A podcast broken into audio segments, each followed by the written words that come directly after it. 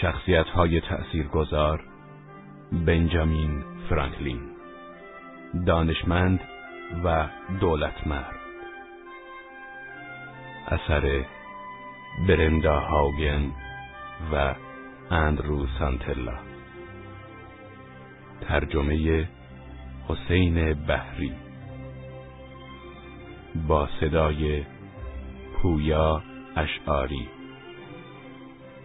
کاری از گروه فرهنگی آوانامه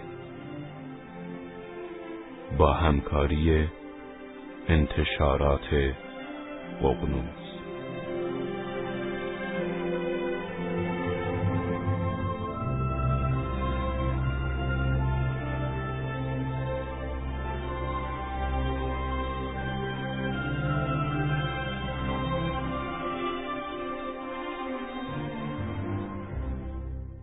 فصل اول بازگشت بنجامین فرانکلین خبر به سرعت در خیابانهای شلوغ فیلادلفیا پخش شد. بنجامین فرانکلین به خانه باز میگشت. سال 1775 بود و حدود 18 سال که فرزند محبوب فیلادلفیا در انگلستان به سر می. او حالا زمانی به خانه می آمد که بسیار مورد نیاز بود. جمعیت عظیمی جمع شده بود تا به قهرمان شهر خوش آمد بگوید. سارا باشه دختر فرانکلین و خانوادهش پیشاپیش دیگران بودند. فرانکلین کوچکترین پسر سارا را که نام او هم بنجامین بود و حالا تقریبا شش سال داشت هرگز ندیده بود. فرانکلین در زمان دوری خود از چیزهای بسیاری محروم شده بود. در پنجم مه سال 1775 فرانکلین به فیلادلفیا رسید و فهمید که شهر پر از صحبت جنگ و شورش است. سالها بود که مهاجران آمریکایی شکایت می‌کردند که دولت بریتانیای کبیر عادلانه با آنان رفتار نمی کند. سرانجام اعتراضهای زیاد مهاجران به درگیری شدید تبدیل شد. در ماه آوریل سربازان بریتانیا و شبه نظامیان آمریکایی درگیر نبردهای خونین در ماساچوست شدند. در فیلادلفیا و در کل سیزده مهاجر نشین مردم آماده جنگ شدند. فرانکلین پیشتر امیدوار بود که بریتانیایی ها و مهاجران آمریکایی بتوانند اختلافات خود را به طور مسالمت آمیز برطرف کنند. او دوستان صمیمی فراوانی در بریتانیا داشت. در شهر لندن درست مانند فیلادلفیا احساس می کرد در خانه خود است. اما حالا که جنگ شروع شده بود، فرانکلین آرمان آمریکایی را پذیرفت. فرانکلین روز پس از بازگشت به فیلادلفیا به نمایندگی پنسیلوانیا در دومین کنگره قاره‌ای برگزیده شد. وی سپس با فرانسوی ها در مورد کمک آن کشور به جنگ با بریتانیای کبیر مذاکره کرد. عملکرد فرانکلین تأثیری مهم در تضمین استقلال آمریکا داشت. فرانکلین 69 ساله بود که به منزلش در فیلادلفیا بازگشت. او قبلا عمری را سپری کرده و توانسته بود چاپخانه ای را با موفقیت راه بیاندازد و خود را با آن ثروتمند سازد. اختراعات و آزمایشهایش با الکتریسیته او را مشهور کرده بود. وی می توانست بازنشسته شود و در سایه شهرتش استراحت کند. می توانست با خانوادهش وقت بیشتری سپری کند. کاری که قبلا در راه خدمت به دیگر اهالی مهاجر ها از آن چشم پوشی کرده بود. در عوض خود را به میدان نبرد برای آزادی انداخت. او باز هم کارهای مهمی داشت تا به انجام رساند. فصل دوم دوران کودکی در بوستون مدتها پیش از اینکه بنجامین فرانکلین برای استقلال آمریکا تلاش کند در جوانی خط مشی مستقلی داشت او بخش زیادی از کودکی خود را صرف درگیری با آرزوهای پدرش کرد. بنجامین فرانکلین در یک شنبه سرد و طوفانی به تاریخ 17 ژانویه 1706 در شهر بوستون واقع در ماساچوست متولد شد. خانواده فرانکلین به رغم اینکه پول چندانی نداشتند، سرشار از محبت بودند. جوسوی فرانکلین، پدر بن، در سال 1683 از انگلستان به بوستون آمده بود. او از راه صابونپزی و شمسازی گذران زندگی می‌کرد. مادر بن، آبیا فولگر، پس از فوت همسر اول جوسایا با او ازدواج کرده بود. جوسایا در مجموع پدر هفته فرزند حاصل از دو ازدواجش بود. بن، کوچکترین پسرش، پانزدهمین فرزند بود. بن به سرعت یاد گرفت درایت خود را به جای قدرتش به کار ببرد تا به مقصود برسد. بچه های بزرگتر از او هم قویتر بودند و هم تعدادشان بیشتر بود. وانگهی آنان هر اشتباهی که بن ممکن بود مرتکب شود سریع به او گوشزد می‌کردند. یکی از درسهایی که به او آموختند راجع به ارزش پول بود و اینکه چگونه هدر دادن آن موجب پشیمانی فرد می شود. وقتی بن هفت ساله بود چند نفر از دوستان پولی به او دادند. سالها بعد بن از این ماجرا اینگونه یاد کرد. من یک راست به فروشگاهی رفتم که اسباب بازی می فروخت و در حالی که از صدای سوتی که در راه در دست پسر دیگری دیدم افسون شده بودم داوطلبانه تمام پولم را بابت آن پرداختم. وقتی به خانه آمدم با شادمانی بسیار در همه جای خانه سوت می‌زدم و مزاحم تمام افراد خانواده بودم. اما همین که برادران، خواهران و بچه های فامیل از معامله که کرده بودم مطلع شدند. به من گفتند چهار برابر ارزش سود بابت آن پول دادم و به من فهماندند که چه چیزهای خوبی ممکن بود با بقیه پولم بخرم و آنقدر بابت حماقتم به من خندیدند که از ناراحتی به گریه افتادم و احساس آزردگی حاصل از این فکر به مراتب بیشتر از شادمانی داشتن سوت بود.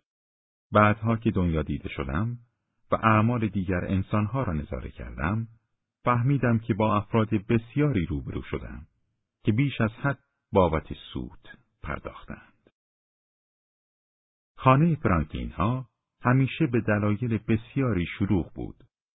جوسایا اغلب افراد تحصیل کرده را دعوت می‌کرد تا در اسرانه مختصر خانواده او شرکت کنند. او می‌خواست فرزندانش از شنیدن گفتگوهای هوشمندانه بهرهمند شوند. اغلب صدای موسیقی هم در فضای خانه میپیچید.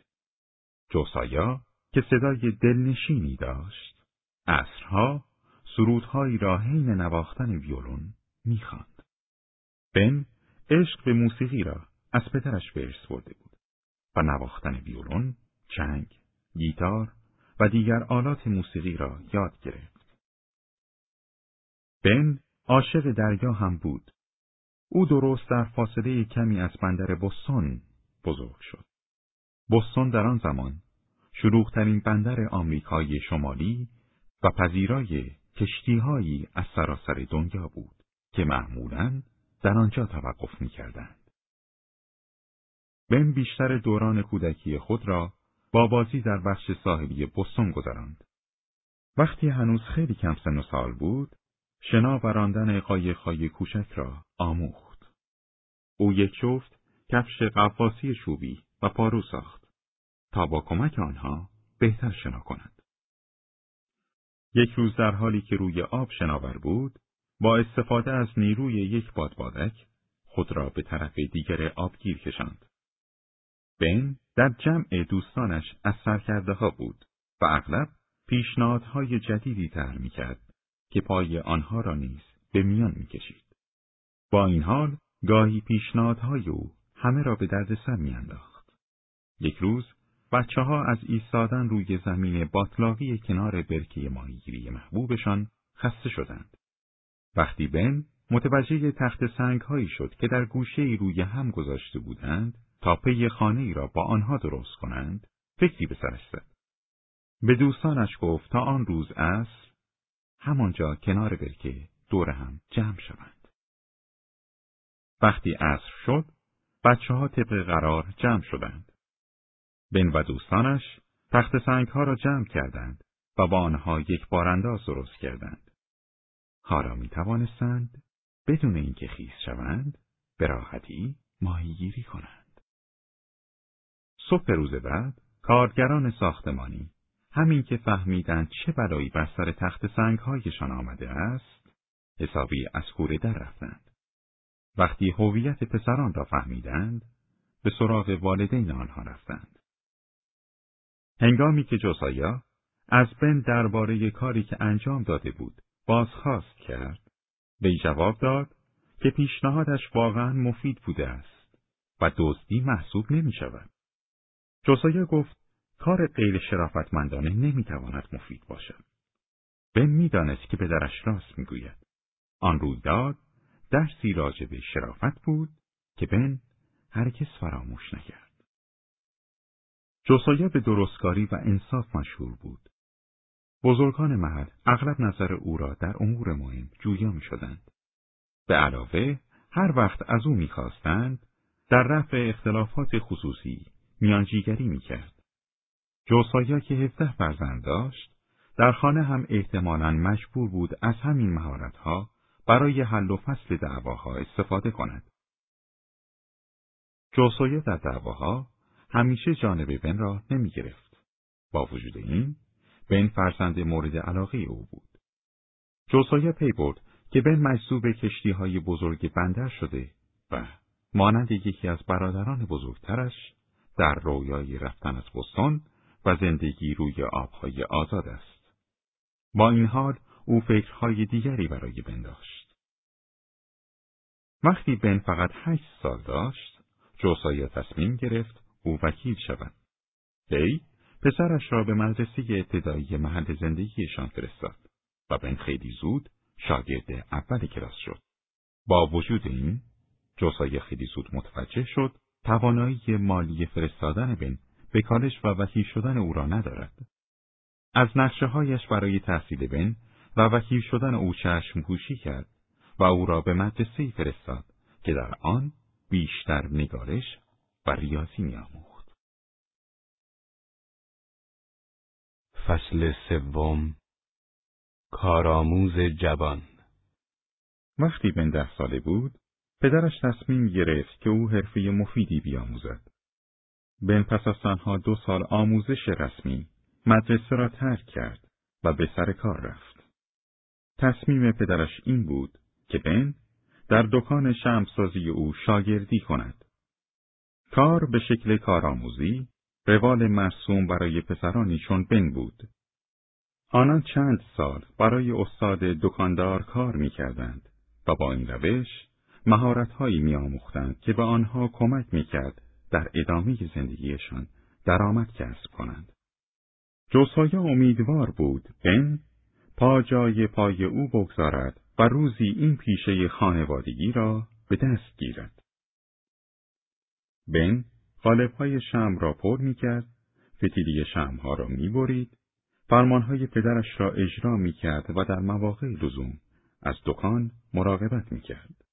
اما از شمسازی نفرت داشت. به نظر او این کار ملال آور و ساعات طولانی کار پایان ناپذیر بود. بدتر از همه این که واقعا شغل بدبویی بود. شم را از چربی گاو و گوسفند درست می کردند و بوی چربی حیوانی در حال جوشیدن مغازه را پر می کرد. جوسایا گاهی چند سکهی به بن بابت کار در مغازه می‌داد. بن بلا فاصله برای خرید مطالب خواندنی به بیرون از مغازه می‌رفت. مجله، کتاب و روزنامه از هر قسم که میافت می‌خرید. شبها تا دیر وقت بیدار میماند و زیر نور شم مطالعه می‌کرد. اتاق او با یکی از برادران بزرگترش مشترک بود، اما برادرش همیشه زود به خواب می‌رفت و با نور شم اذیت نمی‌شد. خانواده بن آنقدر فقیر بود که وی نمی توانست شمع بیشتری برای مطالعه درخواست کند. در عوض تهمانده شمهای مصرفی را که همسایه ها دور ریخته بودند جمع آوری می کرد و پس از غروب آفتاب از این تهمانده ها برای مطالعه استفاده می کرد. تهمانده شمها خیلی زود می سوختند. اما بن ضمن مطالعه یکی را با دیگری روشن می کرد. وقتی والدین بن متوجه شدند او تا پاسی از شب مطالعه می کند، از او خواستند حتما به مقدار کافی استراحت کند، ولی او را از خواندن من نکردند. مادرش حتی سعی می کرد هر وقت شمع بزرگتری مصرف نمی کند، آن را به او بدهد. گرچه بن از داشتن پول خرید کتاب لذت می برد، پدرش می دانست او از کار کردن در دکان شمسازی ناراحت است. جوسویا از این هم می ترسید که مبادا بن به جای کار در حرفه‌ای که از آن متنفر است به دریا بگریزد. در نتیجه نقشه دیگری به ذهنش رسید. این بار تصمیم گرفت بن را برای کار نزد برادر ناتنیش جیمز ببرد. جیمز فرانکلین که ده سال بزرگتر از بن بود، پیشتر چاپخانه ای را با موفقیت راه انداخته بود. کارگر چاپخانه بودن احساسی بهتر از شمسازی به بن می‌داد. کارگران چاپخانه حداقل با حروف الفبا سر و کار داشتند. بن در دوازده سالگی کارآموز چاپ شد. جیمز و بن قراردادی تنظیم و امضا کردند. جیمز غذا، لباس و محل زندگی بن را تأمین می کرد. در عوض بن نه سال برای جیمز کار می کرد. تا آن موقع بن بیست و یک ساله می شد و آماده بود که روی پای خود بایستد. در آغاز وظایف بن محدود به جارو زدن نظافت چاپخانه و انجام دستورها بود. اما اندکی بعد چیزهای بیشتری درباره حرفه چاپ آموخت. چاپخانهدارانی چون جیمز از پستر و روزنامه گرفته تا کتاب را با روشی تولید می کردند که امروزه خیلی کند و دشوار به نظر می رسد. بن برای ایجاد یک خط نوشته حروف سربی کوچک را در ردیفهای دقیقی مرتب می کرد. وقتی یک سطح حرف را میشی، این ردیف ها را در قابی چوبی قرار می‌داد تا آنها را در جای خود محکم کند. سپس حروف را به جوهر آغشته می کرد و سرانجام برگه کاغذی را روی حروف قرار می‌داد و آن را محکم فشار می‌داد. وقتی کاغذ را برمی داشت، سطح آن با خطوط جوهری پوشیده شده بود. این شیوه کند بود و کارگران چاپخانه مجبور بودند ساعت طولانی برای آن وقت صرف کنند. این کار دشوار هم بود. بن مجبور بود بسته های سنگین حروف فلزی را بلند کند و از قدرت عضلاتش برای به انداختن دستگاه چاپ استفاده کند. شغل بن تنها چیزی نبود که وی را مشغول می‌کرد. او مصمم بود خودش را آموزش دهد. شغل جدیدش به او امکان دسترسی به انواع کتاب و مجله را می‌داد و بن مشتاق خواندن همه آنها بود. او بعدها اینگونه به خاطر می آورد. من بیشتر شب را در اتاقم بیدار می ماندم و مطالعه می کردم. در سال 1721 جیمز انتشار روزنامه‌ای به نام نیو انگلند کورانت را شروع کرد. بن در چاپ و توضیح روزنامه به او کمک می کرد. اما مایل بود کار بیشتری انجام دهد. بعضی از دوستان جیمز مقالاتی برای کورانت می نوشتند. وقتی آنها به چاپخانه می آمدند، بن پنهانی به گفتگوهایشان گوش می‌داد و در این رویا بود که خودش برای روزنامه مطلب بنویسد. بن برای بهبود مهارت‌های نوشتاری خود سعی کرد از بهترین نویسندگان آن زمان تقلید کند. او حتی چندین شعر درباره رویدادهای معاصر نوشت که برادرش آنها را چاپ و منتشر کرد. با این حال بن می‌دانست که برادر بزرگترش فکر می کند او به اندازه کافی مسن یا تحصیل کرده نیست که برای کورانت مطلب بنویسد. در نتیجه مقالاتش را مخفیانه زیر در چاپخانه میگذاشت تا جیمز آنها را پیدا کند. مقالات امضای زنی به نام سایلنس دوگود را داشت. اما سایلنس دوگود در حقیقت همان بن فرانکلین بود. جیمز آنقدر از مقالات سایلنس خوشش آمد که آنها را در روزنامه چاپ کرد. دوستان جیمز موقع حضور در چاپخانه درباره نوشته های سایلنس بحث می کردند. بن که با این امر تشویق شده بود به ارسال مقالات ادامه داد. جیمز و خوانندگان روزنامه نمی‌دانستند که سایلنس دوگود واقعا چه کسی است. وقتی عاقبت بن به برادرش گفت که او مقالات را می نوشته است، جیمز از اینکه برادر کوچکترش او را گول زده خشمگین شد. بعدها بن نوشت که جیمز به همین دلیل او را کتک زده است. بن هرچه بزرگتر می‌شد، مسئولیت های بیشتری هم در شابخانه بر عهده می گرفت. در جوان 1722 جیمز نامه ای جعلی خطاب به سردبیر کورانت منتشر کرد که خودش آن را نوشته بود. او مسئولان شهر را به دلیل تغییر نکردن جدی دزدان دریایی که در آن فصل در خط ساحلی مهاجر نشین نیو انگلند مشکل ایجاد می‌کردند به واده انتقاد گرفت. جیمز با نوشتن مقالاتی در روزنامهاش که مقامات شهر را عصبانی می‌کرد بیگانه نبود. اما وقتی معلوم شد که خودش نویسنده نامه بوده است، دادگاه عمومی ماساچوست وارد عمل شد و او را به زندان انداخت. وقتی جیمز به مدت یک ماه در زندان بود، بن روزنامه را برای او اداره می کرد. وقتی جیمز از زندان بیرون آمد، مدت زیادی دور از دردسر نگذراند. در اوایل سال 1723 او باز هم مشغول نوشتن مقالاتی شد که مسئولان شهر را عصبانی می کرد. دادگاه عمومی برای متوقف کردن او چاپ روزنامهش را مشهود به این کرد که مقامات شهر آن را پیش از فروش مرور کنند. جیمز که احساس می کرد حرمت روزنامهش را زیر پا گذاشتند، نقشه کشید. این دستور شامل حال او می‌شد، نه بن. چرا نشریه کرانت را تحت نام بن چاپ نکند؟ جیمز و بن هر دو می دانستند که هیچ کس باور نمی کند جیمز به کسی که با او قرارداد شاگردی امضا کرده است اجازه دهد نشریه کرانت را اداره کند. اما اگر بن از قرارداد آزاد شود کسی نمی‌تواند ثابت کند که او مدیر روزنامه نیست. بنابراین جیمز اعلام کرد که بن از قرارداد رها شده است. این کار به کلانتر و دیگر مقامات شهر ثابت می کرد که بن شخصی آزاد است. گرچه چون این چیزی صحت نداشت. جیمز برادرش را وادار کرد موافقتنامه مخفیانه دومی را امضا کند که می گفت بن تا بیست و یک سالگی همچنان شاگرد جیمز باقی می ماند. بن ظاهرا آزاد بود اما در واقع چنین نبود. با این حال بن با این نقشه موافقت کرد.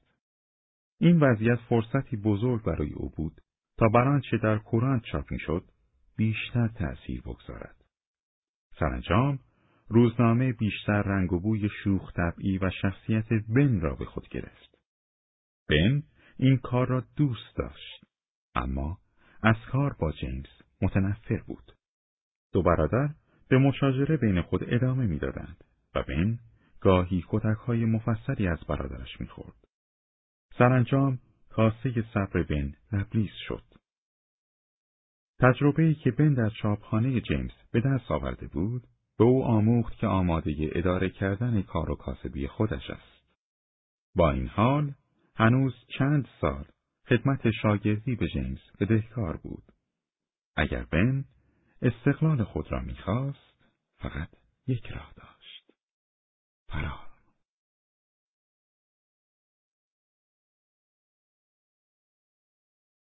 فصل چهارم زندگی بدون کمک دیگران بن فرانکلین هفده ساله بود که تصمیم گرفت بستون را ترک کند.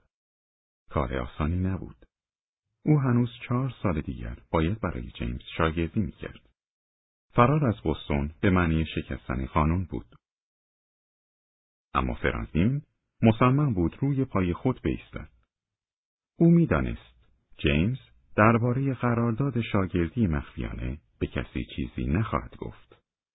اگر جیمز چیزی می گفت، مجبور بود اعتراف کند که او، نه برادرش، ناشر واقعی کورانت است و خطر زندانی شدن را به جان بخرد. فرانکلین می‌دانست که جیمز گرچه درباره موافقتنامه مخفی چیزی نخواهد گفت، به دیگر چاپخانهداران بستون می‌گوید که او را استخدام نکنند. او مجبور بود شهر را ترک کند تا شغل دیگری بیابد. فرانکلین تصمیمش را گرفت. او که پول کمی داشت، کتابهای با ارزش خود را فروخت، سپس بیش از 320 کیلومتر تا شهر نیویورک سفر کرد تا شغلی در یک چاپخانه پیدا کند. پس از سه روز وقتی وارد شهر شد، فهمید که کار پیدا نمی شود. ویلیام برادفورد چاپخانهدار نیویورکی به او گفت که در چاپخانهاش کل نیروی کار مورد نیاز را دارد. اما پسرش، اندرو، به دنبال کسی است تا در چاپخانهاش در فیلادلفیای پنسیلوانیا به او کمک کند. فرانکلین که امید دیگری نداشت، 160 کیلومتر تا فیلادلفیا سفر کرد. این سفر بینهایت دشوار بود. در بخش اول سفر در قایق بادبانی کوچک و کهنهای با قایقران و یک مسافر دیگر همراه شد. بادبانهای کهنه قایق وقتی در معرض باد شدیدی قرار گرفتند، همانند برگه های نازک کاغذ پاره شدند. در حالی که قایق به شدت عقب و جلو می‌رفت، آن مسافر دیگر به بیرون قایق پرتاب شد. فرانکلین به سرعت واکنش نشان داد. دست مرد را محکم گرفت و او را به درون قایق کشید. در هر حال تا زمانی که تند بادها به قایق کوچک میکوبیدند گروه در معرض خطر بود همین که باد قایق را به لانگ و ساحل صخره‌ای آن نزدیک کرد مسافران قایق لنگر را بیرون انداختند تا از کوبیده شدن قایق به دیواره ساحل جلوگیری کنند آنان می‌دانستند که اگر آن قایق قرازه به ساحل سخت برخورد کند متلاشی خواهد شد فرانکلین و دو مرد دیگر زیر زوزه های طوفان دور هم جمع شدند تا در برابر سرما امواج کوبنده و باران از خود محافظت کنند. گرچه شب بی انتها به نظر می رسید، سرانجام صبح رسید و طوفان آرام شد. آنان به سلامت از طوفان جان به در بردند. فرانکلین در قایق بدون خواب، غذا یا آب، سی ساعت متوالی را در عذاب گذراند. وقتی به نیوجرسی رسید، هنوز باید هشتاد کیلومتر تا فیلادلفیا پیاده می‌رفت. علاوه بر آن، دچار بیماری و تب شدید شد. بنابراین جایی برای اقامت پیدا کرد. مقدار فراوانی آب نوشید و یک شب را کامل خوابید. صبح روز بعد با نیروی دوباره از خواب برخاست و به رقم باران بیوقفه آماده پیاده روی تا فیلادلفیا شد. فرانکلین پس از چهار روز سفر در ششم اکتبر 1723 به فیلادلفیا رسید.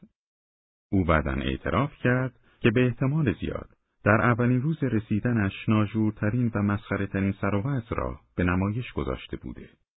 فرانکلین چنین نوشت. پس از سفرم کثیف شده بودم. لباسهایم نامرتب و پیراهن و جورابهایم بیرون زده بود. نه کسی و نه جایی را می شناختم تا دنبال سرپناهی بگردم. فرانکلین که چند روز را بدون حمام کردن گذرانده بود، با لباسهای کثیفش از خیابان مارکت عبور کرد و دنبال جایی برای اقامت گشت.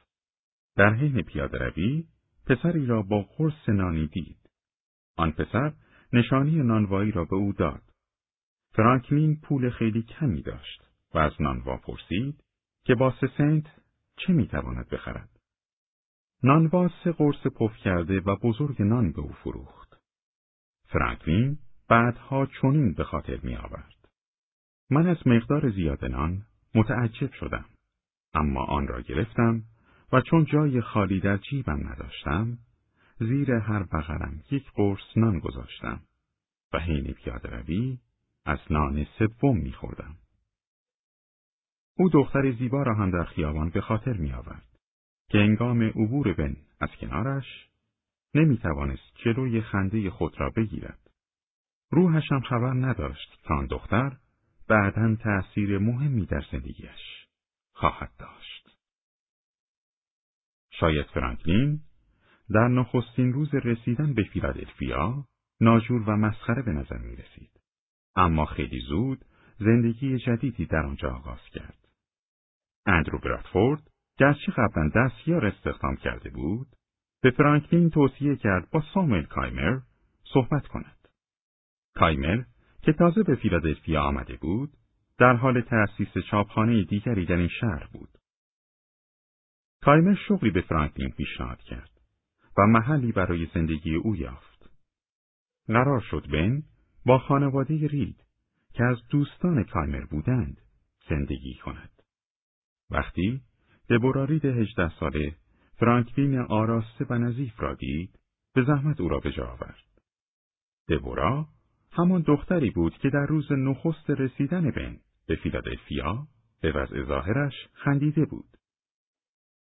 دبورا و بن سرانجام عاشق یکدیگر شدند. فرانکلین امیدوار بود کار و کاسبی خودش را ایجاد و سپس ازدواج کند. این فرصت در سال 1724 برای او فراهم شد. نامه ای را که فرانکلین به برادر ناتنیش نوشته بود، به ویلیام کیت، فرماندار پنسیلوانیا، نشان دادند. کیت تحت تأثیر مرد جوان قرار گرفت.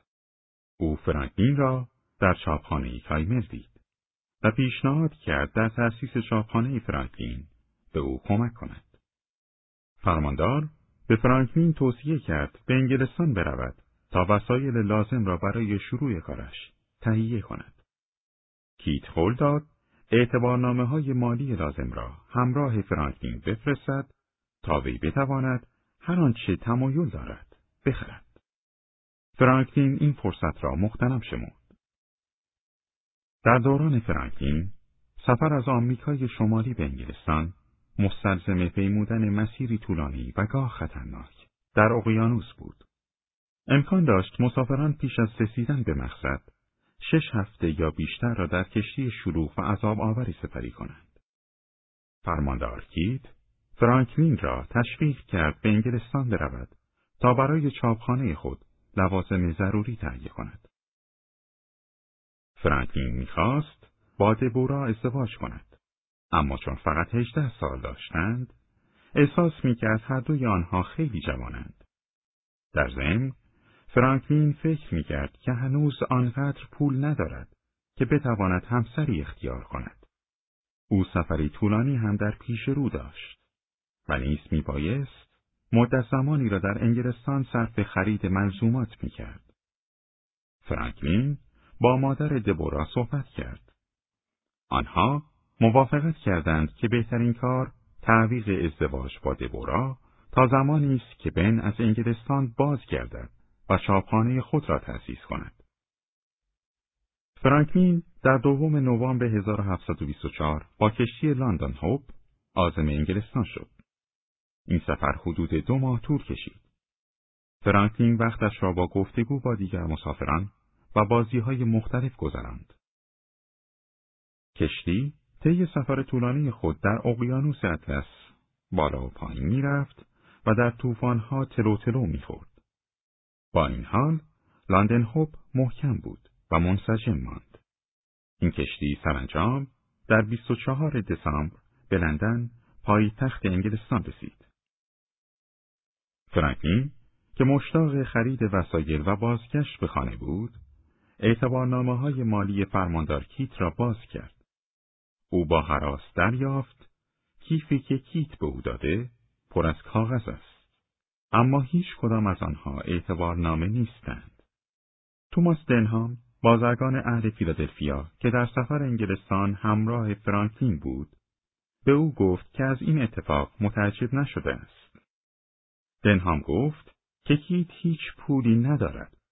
او به فرانکلین گفت کیت دوست دارد همه را خوشحال کند و چون پولی ندارد تا به کسی بدهد به آنها امید می‌دهد. فرانکلین که هزاران کیلومتر دور از خانه بود فهمید که هیچ پول و وسیله‌ای برای بازگشت به خانه ندارد. فورا شروع به گشتن کرد تا شغلی بیابد و توانست در شاپخانه‌ای در لندن کار پیدا کند. فرانکلین خیلی زود رئیسش را تحت تأثیر قرار داد. در حالی که بیشتر کارگران شاپخانه از هر دو دست برای جابجا کردن یک بسته حروف چاپ استفاده می کردند، فرانکلین می توانست دو بسته در هر دست یک بسته را جابجا کند. فرانکلین هجده ساله حدود 180 سانتی متر قد و هیکلی قوی و عضلانی داشت. او وقت تلف نمی کرد و بیشتر و بهتر از هر کسی دیگری در چاپخانه کار می کرد. فرانکلین تا می توانست پول پس انداز می کرد. اما پس از حدود دو سال هنوز پول کافی برای بازگشت به فیلادلفیا جمع نکرده بود. در پاییز سال 1726 توماس دنهام پیشنهاد کرد که هزینه بازگشت فرانکلین به مهاجرنشین ها را بپردازد و در دکانش در فیلادلفیا به او شغل فروشندگی بدهد. فرانکلین با شادمانی این پیشنهاد را پذیرفت و با خود عهد کرد تا زمانی که بتواند پول دنهام را به او پس دهد قناعت پیشه کند. فرانکلین بعدا چنین نوشت. از لندن خسته شده بودم. با لذت بسیار به یاد آن ماهای شادی میافتادم که در پنسیلوانیا گذرانده بودم. آرزو می کردم دوباره آنجا را ببینم. او حدود دو سال در لندن زندگی کرده بود و نمی توانست بیش از آن منتظر بازگشت به خانه بماند. فصل پنجم فرانکلین شهروند فیلادلفیا در 21 ژوئیه 1726 فرانکلین و دنهام سوار بر کشتی برکشایر آزم پنسیلوانیا شدند. فرانکلین هنگامی که سوار بر کشتی بود درباره زندگی خود و آنچه برای او مهم بود فکر می کرد. به این فکر می کرد که می خواهد چگونه آدمی بشود. بن به محض رسیدن به فیلادلفیا در یازدهم اکتبر دریافت که دیگر نمی‌تواند زندگی سابقش را از آن جایی که ترک کرده بود ادامه دهد. دبورا با شخص دیگر ازدواج کرده بود اما زندگی فلاکتباری داشت. شوهر دبورا بدهی هنگفتی بالا آورده و او را ترک کرده بود. شایعاتی هم بود مبنی بر اینکه وی زن دیگری دارد. فرانکلین خودش را بابت بدبختی دبورا مقصر می‌دانست. اگر او پیش از رفتنش با دبورا ازدواج می‌کرد، هیچ کدام از این اتفاقها برای او روی نمی‌داد. وقتی در انگلستان بود، تنها زحمتی که کشید، نوشتن یک نامه به او بود. چرا دبورا میبایست منتظرش میماند؟ فرانکلین حس خیلی بدی داشت. او با خود عهد کرد که آدم بهتری شود و با دیگران بهتر از آن گونه که کیت با او رفتار کرده بود، بهتر از آن گونه که شوهر دبورا با دبورا رفتار کرده بود، رفتار کند. او می‌خواست درست کار، مقتصد و سخت کوش باشد. فرانکلین همچنین عهد کرد تا در خارج از ساعات کاریش به جامعه خود خدمت کند. او برای رسیدن به این هدف محفلی به نام جانتو تشکیل داد که در آن مردم می توانستند آراء خود را با دیگران تر و برای بهبود جامعه تلاش کنند. این نوع محافل در اروپا پرطرفدار بودند، اما فقط افراد تحصیل کرده اجازه پیوستن به آنان را داشتند. فرانکلین تصمیم گرفت جانتو به دوازده نفر محدود شود که کنجکاو باشند و بخواهند ترقی کنند چه تحصیل کرده باشند و چه نباشند جلسه های این محفل هر جمعه تشکیل می‌شد. اعضا درباره تاریخ، علم، سفر، سیاست و اخلاق گفتگو می‌کردند. هر هفته اعضا سوالاتی درباره این موضوعات طرح می‌کردند تا گروه راجع به آن بحث کنند. یک بار درباره قوانین صحبت می‌کردند. اینکه به قوانین جدید نیاز است یا قوانین قدیمی مفیدند. به علاوه هر سه ماه هر یک از اعضا مقاله‌ای درباره مطلبی می نوشت که به نظرش جالب توجه بود. گروه در مورد اینها نیز بحث می کرد. فرانکلین سرگرم کار و رسیدگی به امور محفل جانتو بود اما دست و پنجه نرم کردن با بیماری التهاب جنب مدتی از سرعت وی کاست. شش ماه پس از بازگشت فرانکلین از انگلستان هم او و هم توماس سنهام در بستر بیماری افتادند و مجبور شدند مغازه را ببندند. فرانکلین به تدریج بهبود پیدا کرد. اما دنهام درگذشت. دنهام در وصیت‌نامه خود مقدار کمی پول برای فرانکلین باقی گذاشت. این پول آنقدر بود که به بن امکان دهد بدون نگرانی در خانه شفا یابد. با وجود این دکان دنهام هرگز بازگشایی نشد. فرانکلین دوباره بیکار شد. اما به محض اینکه سلامتی خود را بازیافت، شغل دیگری به دست آورد. سامول کایمر به او پیشنهاد کرد به شاگردانش آموزش دهد. فرانکلین متوجه نشد که کایمر فقط از او استفاده می کند تا شاپخانهاش به خوبی اداره شود. وقتی شاگردان کایمر تربیت شدند، وی با فرانکلین دعوا را انداخت و سپس او را اخراج کرد. فرانکلین آنقدر عصبانی شد که شاپخانه را بدون برداشتن وسایلش ترک کرد. آن روز عصر هیو مردید یکی از دوستان فرانکلین در شاپخانه به دیدن او آمد تا چیزهایی را که رها کرده بود به وی باز گرداند. مردید گفت که به نظر او با فرانکلین غیر منصفانه رفتار شده است. مردید که پسر کشاورزی ثروتمند بود گفت اگر فرانکلین شریک تجاری او شود شاید بتواند پول لازم برای تأسیس یک چاپخانه جدید را فراهم کند. در صورتی که فرانکلین حرفه چاپ را به مردیت یاد می‌داد، پدر مردیت پول لازم برای اداره چاپخانه را تأمین می کرد. فرانکلین بیدرنگ موافقت کرد. وقتی چاپخانه جدید در سال 1728 افتتاح شد، کار و کاسبی به کندی پیش می رفت.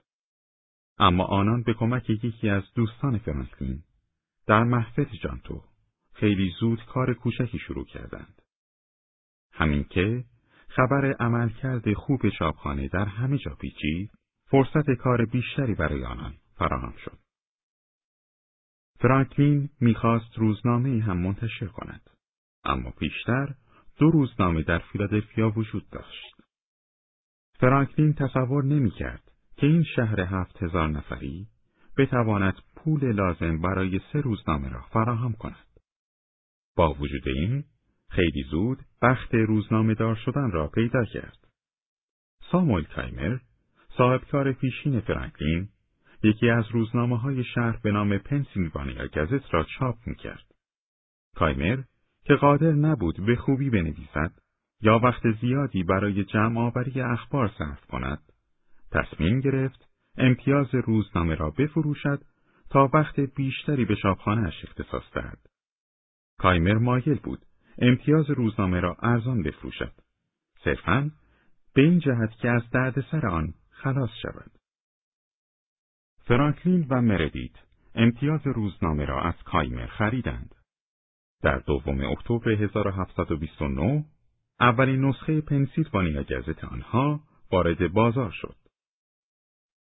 فرانکلین می‌خواست روزنامه موفق باشد. او سخت تلاش می‌کرد تا آن را با اخباری پر کند که مردم نیاز داشتند بدانند. همچنین از شوخ طبعی خود استفاده کرد و داستانهای پرشور و حالی چاپ کرد که فروش روزنامه را بالا برد. برای او مهم بود که داستانهایش دقیق باشند. فرانکلین همچنین به چاپ اخبار سالم، دقیق و بدون آبروریزی توجه ویژه داشت. تفاوت‌های پنسیلوانیا گزت و رقیب آن برای همه واضح بود. مدت زیادی طول نکشید که مقامات جامعه به این موضوع توجه کردند و راجع آن با دیگران صحبت کردند. سرانجام چاپخانه فرانکلین به چاپخانه رسمی پنسیلوانیا، دلاور و نیوجرسی تبدیل شد. فرانکلین اسناد، قوانین، پیمان نامه ها و اسکناس را برای هر یک از این مهاجرنشین ها چاپ می کرد. فرانکلین و مردیت علاوه بر نشر روزنامه و اداره چاپخانه، کاغذ، جوهر و سایر کالاها را نیز میفروختند.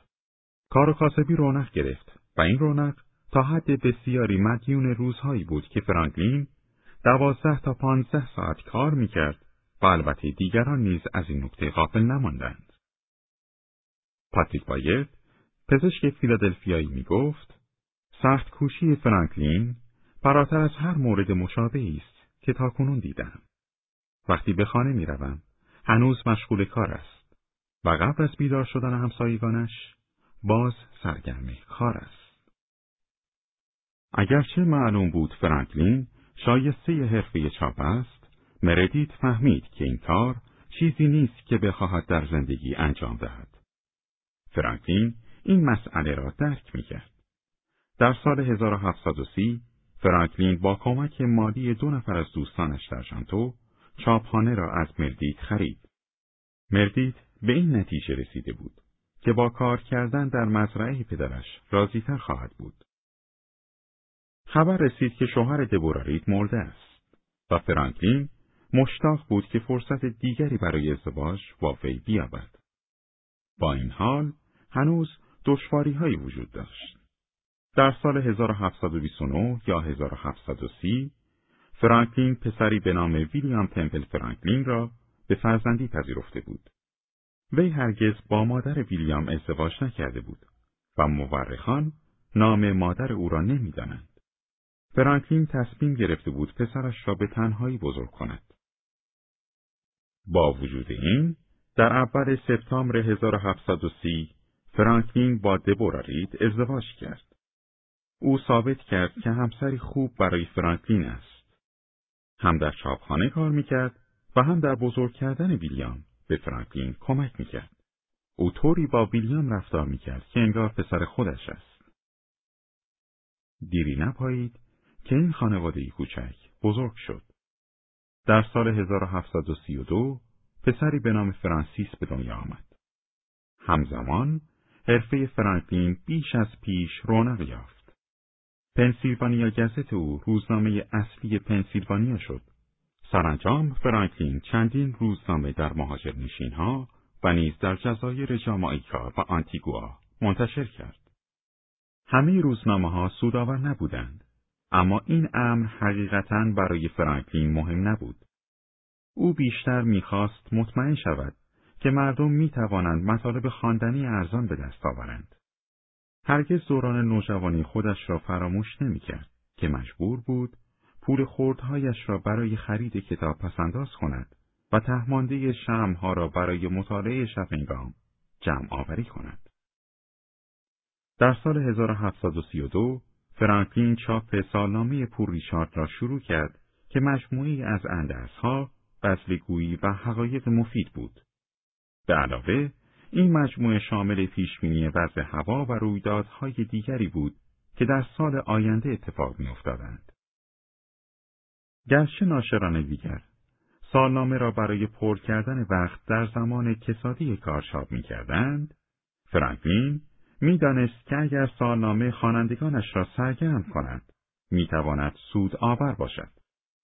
همچنین می‌دانست که بیشتر مردم باور ندارند کسی واقعا بتواند آینده را با دقت بسیار پیش بینی کند. بنابراین مصمم شد که این پیش بینی ها را سرگرم کننده سازد. ریچارد ساندرز یا پور ریچارد هر سال این پیش بینی ها را ارائه می کرد.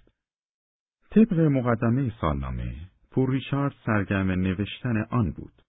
چون همسرش تهدید کرده بود که اگر کار مفیدی با کتابها و ابزارهای علمیش انجام ندهد، همه آنها را خواهد سوزاند. ناشران دیگر اغلب از تاربین ها برای پیش بینی استفاده می کردند. اما ریچارد ساندرز خودش پیش بینی می کرد. ریچارد ساندرز در حقیقت همان بنجامین فرانکلین بود. تدبیر فرانکلین مؤثر واقع شد. مردم عاشق سالنامه شدند.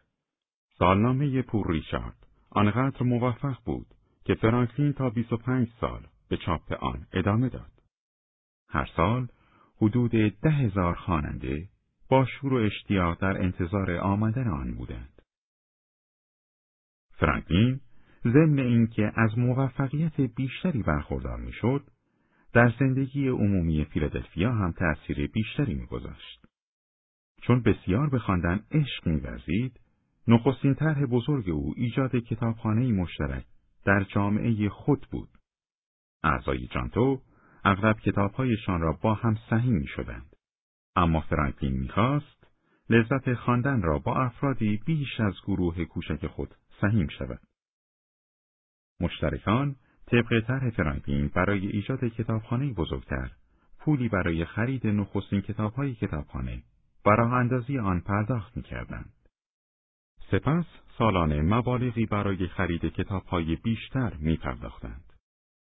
کتابخانه هفته یک بار برای مشترکان باز بود. اگر مشترکی در موعد مقرر کتاب را پس نمی‌داد، دو برابر ارزش کتاب جریمه می‌شد. در سال 1731 وقتی فرانکلین طرح خود را آغاز کرد، افراد کمی در فیلادلفیا کتاب میخواندند. بیشتر آنها پولی برای خرید کتاب نداشتند. فرانکلین کتابخانه را با فقط پنجاه مشترک تأسیس کرد. اما تعداد آنها ظرف یازده سال دو برابر شد. محفل کتابخانه فرانکلین در فیلادلفیا اولین مورد از نوع خود در آمریکای شمالی بود. جوامع دیگر از این فکر تقلید کردند و کتابخانه های خودشان را به وجود آوردند. خیلی زود مطالعه به سرگرمی رایج مهاجر نشین ها تبدیل شد. فرانکلین بعدها در زندگی نامه خود نوشت این کتابخانه ها سطح گفتگوی عمومی مردم آمریکا را ارتقا بخشیدند. تجار و دهقانان معمولی را بیشتر از نجیب زادگان دیگر کشورها هوشمند کردند و احتمالاً در ایستادگی عموم مردم در سراسر مهاجر نشین ها برای دفاع از حقوقشان تا حدودی تأثیر داشتند. فرانکلین در بیشتر عمرش روزی یک یا دو ساعت را صرف تعلیم خود می کرد. فرانسوی، لاتین، اسپانیایی و دیگر زبانها را آموخت. درباره هر آنچه می توانست مطالعه می کرد. فرانکلین احساس می کرد که مطالعه روزانه می تواند تحصیلاتی را جبران کند که وی در کودکی کسب نکرده بود. از آنجا که تحصیلات همواره اولویت مهم فرانکلین بود، وی عقیده داشت فیلادلفیا باید کالجی برای خود داشته باشد. در آن صورت دانشجویان می توانستند به جای رفتن اجباری به شهرهای دیگر تحصیلات خود را در فیلادلفیا ادامه دهند. در سال 1751 فرانکلین دانشکدهای تأسیس کرد که به دانشگاه پنسیلوانیا تبدیل شد. او به ویژه از این لذت می برد که ببیند دانشجویان آنچه در کالج میآموزند با ورود به خدمات عمومی برای منفعت رساندن به دیگران به کار می‌برند. او معتقد بود خدمت به عموم یکی از کارهای بسیار مهمی است که هر شخص می‌تواند انجام دهد. در 1737 فرانکلین معاون رئیس پستخانه فیلادلفیا شد. یک سال پیش از آن به تأسیس شرکت آتشنشانی اتحادیه در فیلادلفیا کمک کرده بود. ایجاد این گروه به سبب مقاله بود که او برای یکی از نشستهای جانتو درباره راههای اجتناب از آتش های اتفاقی یا ناشی از احتیاطی نوشته بود. این مقاله در روزنامه چاپ شد و بسیار مورد توجه قرار گرفت. مردم درباره مقاله فرانکلین صحبت کردند و تصمیم گرفتند گروه آتش نشان درست کنند. حدود سی نفر با آنچه شرکت آتش نشانی اتحادیه نام گرفت پیوستند. همه اعضا توافق کردند که سطحها و سبدهای چرمی را دم دست نگه دارند. وقتی خانه آتش می گرفت، اعضای گروه از سطلهای آب برای خاموش کردن آتش استفاده می کردند. و سبدها برای حفظ هر آنچه از وسایل خانه که برایشان امکان داشت.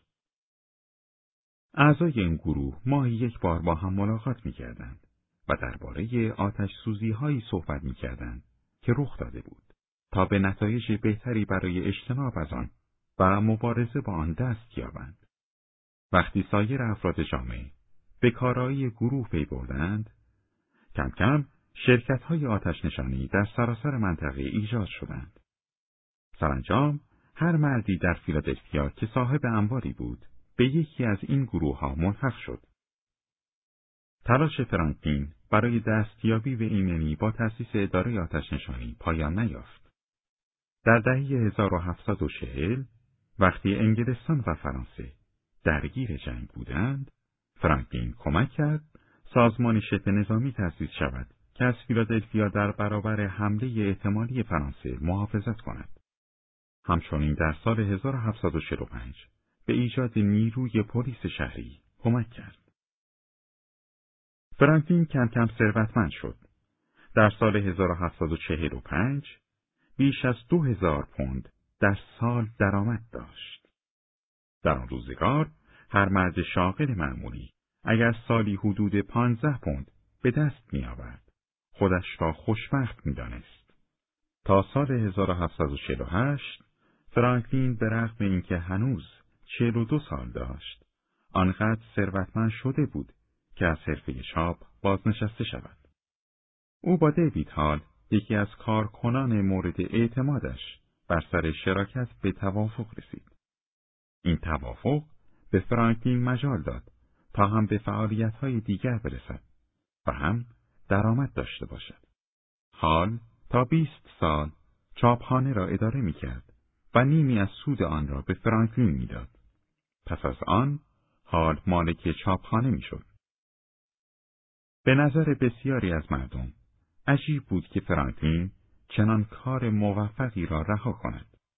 اگر او در کارش باقی میماند، یکی از افراد بسیار ثروتمند در مهاجر نشین ها می‌شد. با این حال ثروت برای فرانکلین اهمیت نداشت. او می توانست با وقت خود کارهای بهتری انجام دهد تا اینکه پول بیشتری به دست بیاورد و هرگز خرج نکند.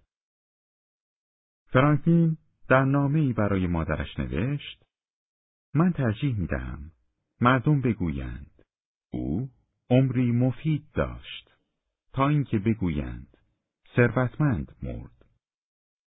فرانکلین علاقه به گذراندن دوران بازنشستگیش در فراغت نداشت و تصمیم گرفت وقت خود را صرف علم کند. فصل ششم مرد علم فرانکلین در تمام عمر خود کنجکاو بود درباره عملکرد اجسام بداند. اغلب وسایل را دستکاری می‌کرد تا کارکرد آنها را بهبود بخشد. در دهه 1740 تحقیق در مورد روش بهتری برای گرم کردن اتاقها را شروع کرد. در آن دوران بخاری ها و اجاقهای هیزومی منبع اصلی حرارت در ساختمان ها بودند. اما با رشد فیلادلفیا هیزم کمیابتر و گرانتر شد.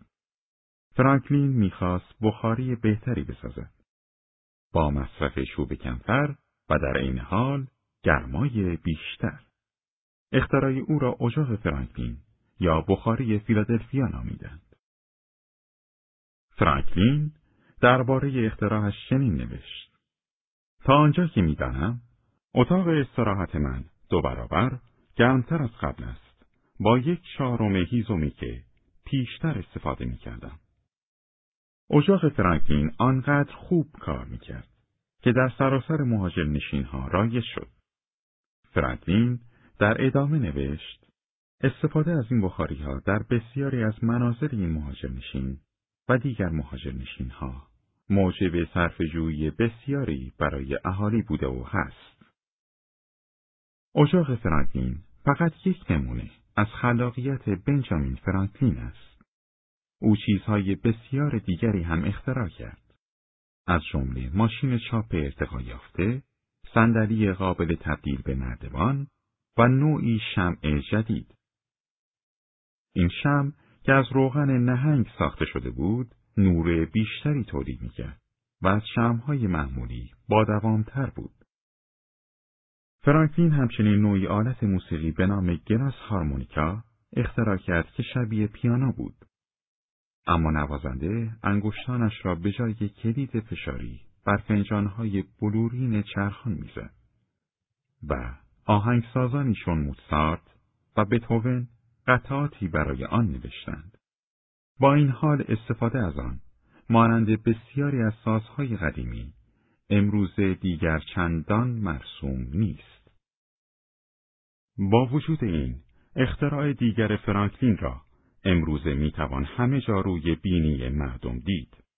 فرانکلین عینک های دو کانونی را اختراع کرد. عدسی های این عینک ها بدون این تقسیم شده بودند که هر نیمه مطابق نسخه متفاوت پرداخت شده بود. فرانکلین نوشت من فقط باید چشمانم را به بالا یا پایین حرکت دهم تا چیزهایی را ببینم که خیلی دور یا نزدیکند. دوستان فرانکلین به او پیشنهاد دادند اختراعاتش را به ثبت برساند تا برای آنها پول دریافت کند. او گفت می‌خواهد جهان از اختراعاتش بهرهمند شود و نیازی به سود بردن از آنها ندارد. او نوشت همان گونه که ما از مزایای بسیاری از اختراعات دیگران بهرهمند می‌شویم باید خوشحال از فرصتی باشیم که می توانیم با هر اختراع خود به دیگران خدمت کنیم و این کار را باید آزادانه و سخاوتمندانه انجام دهیم. گرچه فرانکلین در مورد ابداعاتش سخاوتمند بود، دیگران آنقدر با ملاحظه نبودند. امکان داشت اختراعات فرانکلین را بدون رعایت حق ثبت دیگرانی تقلید کنند که خودشان در آن صورت حق ثبت می گرفتند. در یک مورد مردی لندنی از اجاق فرانکلین کپی کرد و ثروتمند شد. اختراعات فرانکلین گرچه برای او پول فراهم نمی کردند، قطعا او را مشهور می کردند. اما آزمایش های فرانکلین با الکتریسیته بود که او را در سرتاسر سر دنیا پرآوازه کرد. فرانکلین در بوستون پس از شنیدن سخنرانی دکتر آرکیبارد اسپنسر، دانشمند اسکاتلندی، به آزمایش های الکتریکی علاقمند شد. او برای دوستش پیتر کولینسون چنین نوشت. من قبلا هرگز در هیچ پژوهشی درگیر نشده بودم که به اندازه این مورد اخیر اینقدر توجه و وقتم را به خود جلب کرده باشد. کولینسون در لندن زندگی می‌کرد و عضو انجمن سلطنتی بریتانیا مهمترین گروه علمی در بریتانیا بود. در آن زمان مطالب چندانی درباره الکتریسیته کشف نشده بود. دانشمندان نظریه های بسیاری درباره این نیروی عجیب داشتند. اما فرانکلین می‌خواست بر اساس مشاهدات خودش درباره آن بیاموزد. فرانکلین خیلی زود اتاقی را در خانهاش به کارگاهی تبدیل کرد که در آن می توانست برخی نظریات خود را درباره الکتریسیته بیازماید. پسرش ویلیام و دخترش سارا متولد 1743 اغلب به او کمک می‌کردند یا در سکوت نظارگر بودند. همسر فرانکلین اتاقی می‌دید که پر از ظروف شیشهای، ابزارالات و ذرات فلز، شیشه و لوازم دیگر است و فقط سر تکان می‌داد. او صرفا انبوهی از خرتوپرتهای به هم ریخته می‌دید. اما فرانکلین چیزهای خیلی بیشتری می‌دید.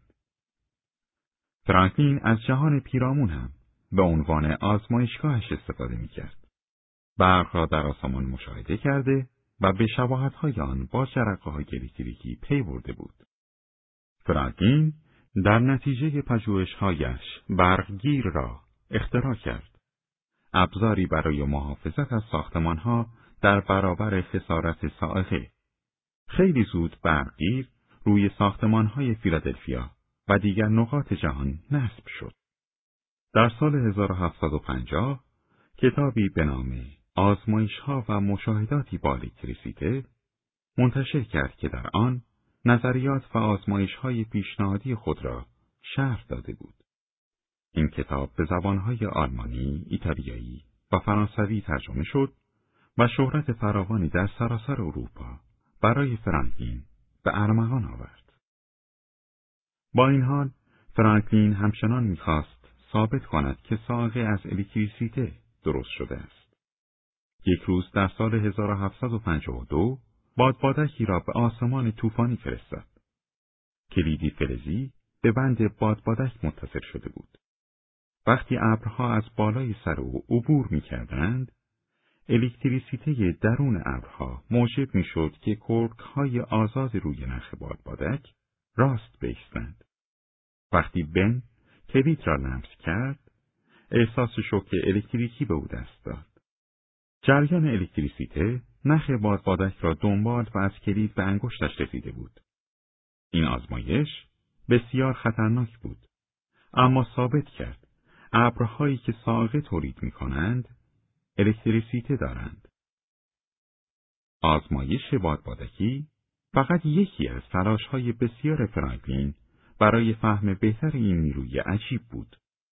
او در رشته علمی جدید الکتریسیته پیشگام شد. با این حال، علایق علمی او متنوع بود. در سال 1736 وقتی فرانسیس پسر چهار ساله فرانکلین به علت بیماری آبله درگذشت، او شروع به مطالعه بیماری ها کرد. درباره شیوع بیماری ها آموخت و شیوه جدید و آزمایشگاهی مای کوبی را مطالعه کرد. همچنین درباره لکه های خورشیدی، اجسام مغناطیس و وسایل ارتباطی مورچه ها تحقیق کرد. او با اثبات اینکه خاکهای اسیدی را می توان با افزودن مادهی به نام آهک بهبود داد، به کشاورزان کمک کرد. او نخستین کسی بود که جریان آب گرم گلف استریم را که در اقیانوس اطلس میگردد مطالعه کرد. در سال 1753 دانشگاه های هاروارد و یل از فرانکلین به دلیل دستاوردهای علمیش تجلیل کردند. سپس در همان سال انجمن سلطنتی بریتانیا بالاترین نشان افتخار خود مدال طلای کپلی را برای تلاشهایش در مقام دانشمند به وی اعطا کرد. در سال 1756 کالج ویلیام و ماری به او درجه افتخاری داد و در سال 1772 برای عضویت در آکادمی علوم فرانسه انتخاب شد. گرچه فرانکلین فقط دو سال تحصیلات رسمی داشت، آنقدر جوایز و مدارش افتخاری دریافت کرد که مردم کم کم او را دکتر فرانکلین نامیدند. فرانکلین به رغم اختراعات، اکتشافات و افتخاراتش می‌خواست بیشتر بیاموزد. می‌دانست که اختراعات حتی بزرگتری در راه است و آرزو می‌کرد می‌توانست آینده را ببیند. در سال 1780 در نامه ای به یک دوست نوشت پیشرفت سریعی که اکنون دانش راستین دارد.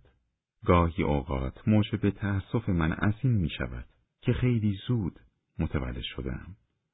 تصور قله هایی که ظرف هزار سال قدرت ذهن بشر آنها را تسخیر خواهد کرد غیر ممکن است. شاید روزی بیاموزیم برای حمل و نقد خیلی آسان اجرام سنگین را از وزنشان تویی کنیم و به آنان بیوزنی مطلق دهیم. شاید دشواری کشاورزی کاهش یابد و تولید محصولات آن دو برابر شود. تمام بیماری ها شاید با روش هایی قطعی پیشگیری یا درمان شوند. حتی بیماری های دوران پیری و عمر ما توام با لذت طولانی گردد. فرانکلین حتی در دوران پیری خود نیست به اکتشاف و اختراع ادامه داد.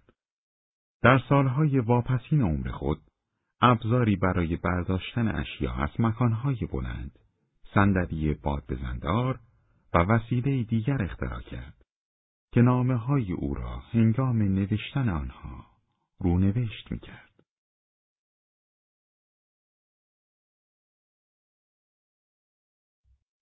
فصل هفتم سیاست همین که شهرت فرانکلین به عنوان دانشمند بیشتر شد در سیاست نیز شروع به فعالیت کرد. در سال 1748 برای عضویت در شورای عمومی فیلادلفیا انتخاب شد که نخستین منصب عمومی انتخابی وی بود. در سال 1753 به مقام معاونت رئیس اداره پست مستعمرات بریتانیا در آمریکای شمالی برگزیده شد و تلاش کرد تا تحویل بسته‌های پستی را سریعتر و مطمئنتر کند. با شروع جنگ با فرانسه و سرخپوستان در سال 1754 انگلستان و فرانسه دوباره دچار اختلاف شدند. فرانکلین تأثیری عمده در محافظت از پنسیلوانیا در برابر حملات متحدان سرخپوست فرانسه داشت. در میان شبه نظامیان پنسیلوانیا به مقام سرهنگی برگزیده شد و به طراحی تعدادی قلعه جدید در غرب پنسیلوانیا کمک کرد. همچنین در تأمین تدارکات برای سربازان بریتانیایی که مقرشان در پنسیلوانیا بود تأثیر فراوان داشت. فرانکلین مهاجر ها را ترغیب کرد تا برای محافظت از هم متحد شوند. او نماینده پنسیلوانیا در همایش هفت مهاجر نشین بریتانیایی بود که در شهر آلبانی واقع در نیویورک برگزار شد. در آن همایش فرانکلین تری پیشنهاد کرد تا مهاجر ها متحد شوند و تحت حاکمیت یک رئیس و شورای عالی قرار گیرند. اما طرح وی رد شد. مهاجر های جدا از هم آماده تحویل قدرت به یک دولت مرکزی جدید نبودند. در سال 1757 شورای پنسیلوانیا فرانکلین را به نمایندگی خود در انگلستان منصوب کرد. او مجبور بود به لندن نقد مکان کند. فرانکلین در نامه‌ای به دوستی انگلیسی نوشت امیدوارم حداکثر ظرف دو سال امورم را به ای سر و سامان دهم و شاید در آن صورت بدون دردسر به انگلستان نقد مکان کنم. به شرط اینکه بتوانیم خانم جان را به عبور از دریا راضی کنیم. خانم جانی که فرانکلین می گفت همسرش دبورا بود که از کشتی و آب وحشت داشت. او که از سفر دریایی طولانی و خطرناک می ترسید، به جایی حتی فکر هم نمی کرد. در نتیجه، فرانکلین و دبورا بیشتر باقیمانده زندگی زناشویی خود را دور از هم گذراندند. فرانکلین بیشتر دو دهه بعد را در انگلستان ماند. وقتی فرانکلین در انگلستان بود، روابط بین بریتانیای کبیر و مهاجرنشین های آمریکاییان متشنج شد. بریتانیای کبیر طی جنگ با فرانسه سرزمین های جدید و وسیعی در آمریکای شمالی به دست آورده بود. با وجود این جنگ منابع مالی بریتانیا را نیز تحلیل برده بود. دولت بریتانیا برای تأمین هزینه جنگ مالیات های جدیدی بر مهاجرنشینهایش در آمریکا وضع کرد. آن مالیات ها با فریادهای اعتراض آمیز مهاجران آمریکایی مواجه شد که مدعی بودند مجلس بدون تایید آنان هیچ حقی برای وضع مالیات بر آنان ندارد. یک دست از مالیات ها مشهور به قانون تمبر اهالی مهاجرنشین ها را فوقالعاده عصبانی کرد. قانون تمبر بر اسناد ازدواج، روزنامه ها، وسیعتنامه ها و دیگر اسناد عمومی مالیات وضع می کرد. الساق تمری سلطنتی که دولت می فروخت بر روی هر سند اجباری شده بود. فرانکلین به قانونگذاران بریتانیایی هشدار داد که قانون تمر ساکنان مهاجرنشین ها را عصبانی می کند. اما آنان اعتنایی نکردند. با این حال بریتانیا نمی توانست به شورش هایی که در شهرهای نیویورک و بوستون در نتیجه وضع این مالیات های جدید در گرفته بود بیتوجهی کند. فرانکلین تقریبا تمام روز خود را به صحبت با قانونگذاران بریتانیایی و گرفتن نامه های اهالی مهاجرنشین ها درباره قانون تمبر که در روزنامه های بریتانیا چاپ شده بود می‌گذارند. ساکنان مهاجرنشین ها حتی موافقت نامه های امضا کردند که تا زمان لغو قانون تمبر محصولات انگلیسی نخرند. در سیزدهم فوریه 1766 فرانکلین در برابر مجلس انگلستان حاضر شد و سخنرانی خالصانه ایراد کرد. او با جزئیات تمام شرح مالیات هایی را ارائه کرد که اهالی مهاجرنشین ها قبلا پرداخته بودند و این ادعا را که تمامی این اهالی ثروتمندند رد کرد. او توضیح داد بعضی از این ساکنان که در نواحی دوردست زندگی می کنند نمی توانند ازدواج کنند یا نامه بنویسند چون مجبورند مسافتی طولانی بپیمایند و پول زیادی بپردازند تا تمر سلطنتی بخرند. سخنرانی او هشداری نیز به همراه داشت. جمعیت مهاجرنشین ها در حال رشد بود. با سیصد هزار مرد قوی که از پیش در مهاجرنشین ها زندگی می کردند، در صورتی که بخواهند بجنگند، البته ارتشی با عظمت تشکیل می‌شد. حتی اگر اوضاع آنقدر هم وخیم نمی‌شد، مهاجرنشین ها می توانستند با امتناع از خرید کالاهای بریتانیایی کبیر به اقتصاد آن لطمه بزنند. فرانکلین سخنرانی خود را با گفتن این نکته به پایان رساند که عدم لغو قانون تمبر ممکن است برای بریتانیا گران تمام شود. وی گفت که ممکن است نتایج آن از دست رفتن کامل دلبستگی و احترامی که مردم آمریکا نسبت به بریتانیای کبیر دارند و کل تجارتی که وابسته به این احترام و دلبستگی است باشد. هفته بعد قانون تمبر لغو شد. روزنامه های تقریبا تمام مهاجرنشین ها سخنرانی فرانکلین را چاپ کردند. محبوبیت وی در این سرزمین ها سر به آسمان زد.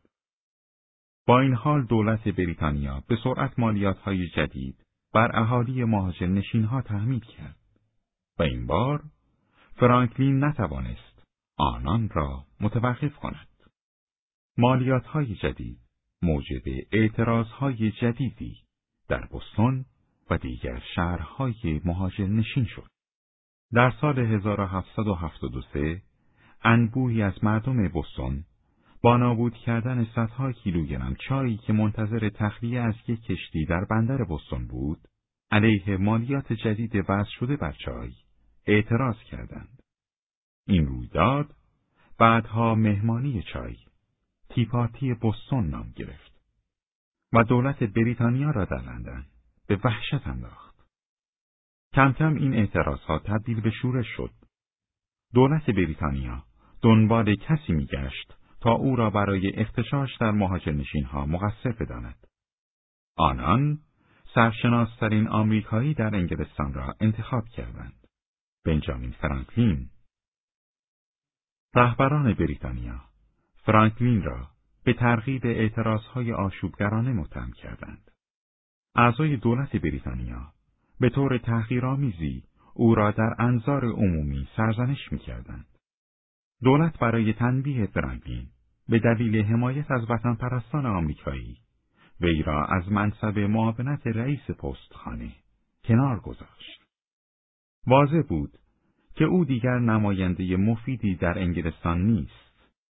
وقت آن رسیده بود که به فیلادلفیا بازگردد. متاسفانه بازگشت او برای دبورا فرانکلین خیلی دیر بود. او طی اقامت طولانی شوهرش در انگلستان همچنان به زندگی در فیلادلفیا ادامه داده و پس از بیماری طولانی مدتی در سال 1774 درگذشته بود.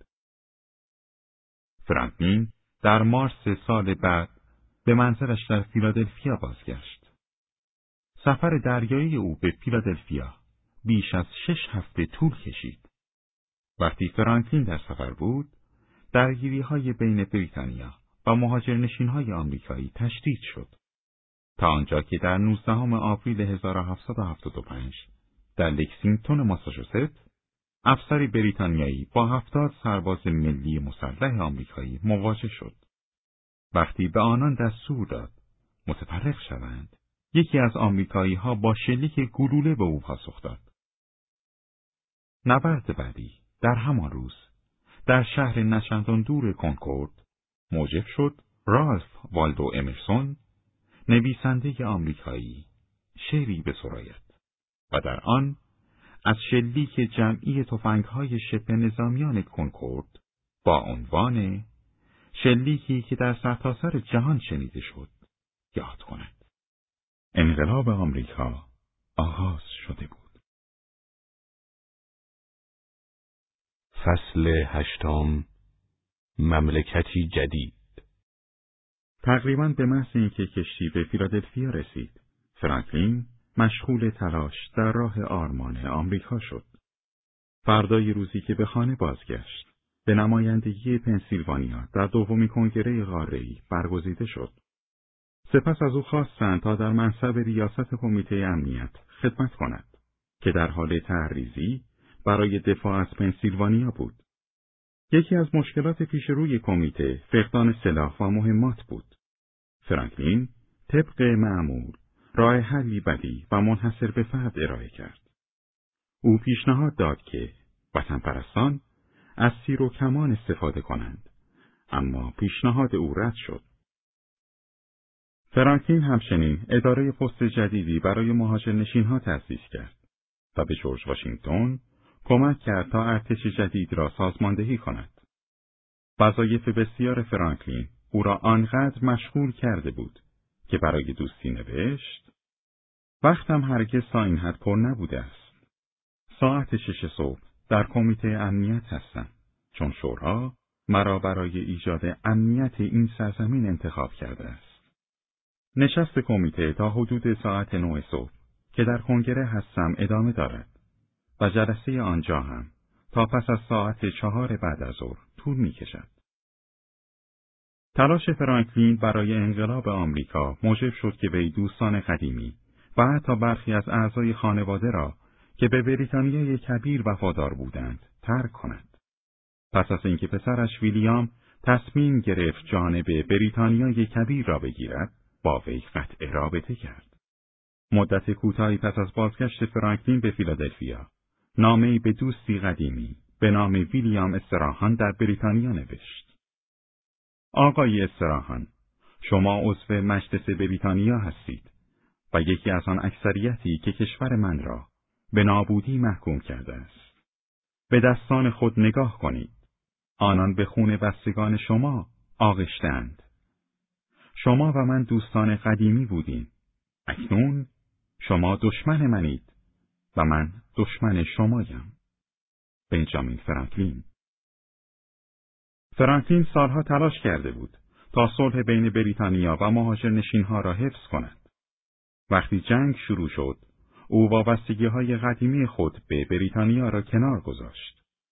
او و توماس جفرسون، نماینده ویرجینیا، به دو نفر از منادیان بزرگ استقلال آمریکا تبدیل شدند. فرانکلین که عضو کنگره قاره‌ای بود، کمک کرد تا طرحی برای اتحاد ها با عنوان مملکتی مستقل ایجاد شود. با این حال، همه افراد کنگره آماده برداشتن چنان قدمی نبودند. جنگ بیش از یک سال ادامه داشت تا اینکه کنگره سرانجام به فکر استقلال افتاد. در جوان سال 1776 ریچارد هنری لی از ویرجینیا قطنامهای به کنگره ارائه کرد تا درباره آن بحث و رأیگیری شود.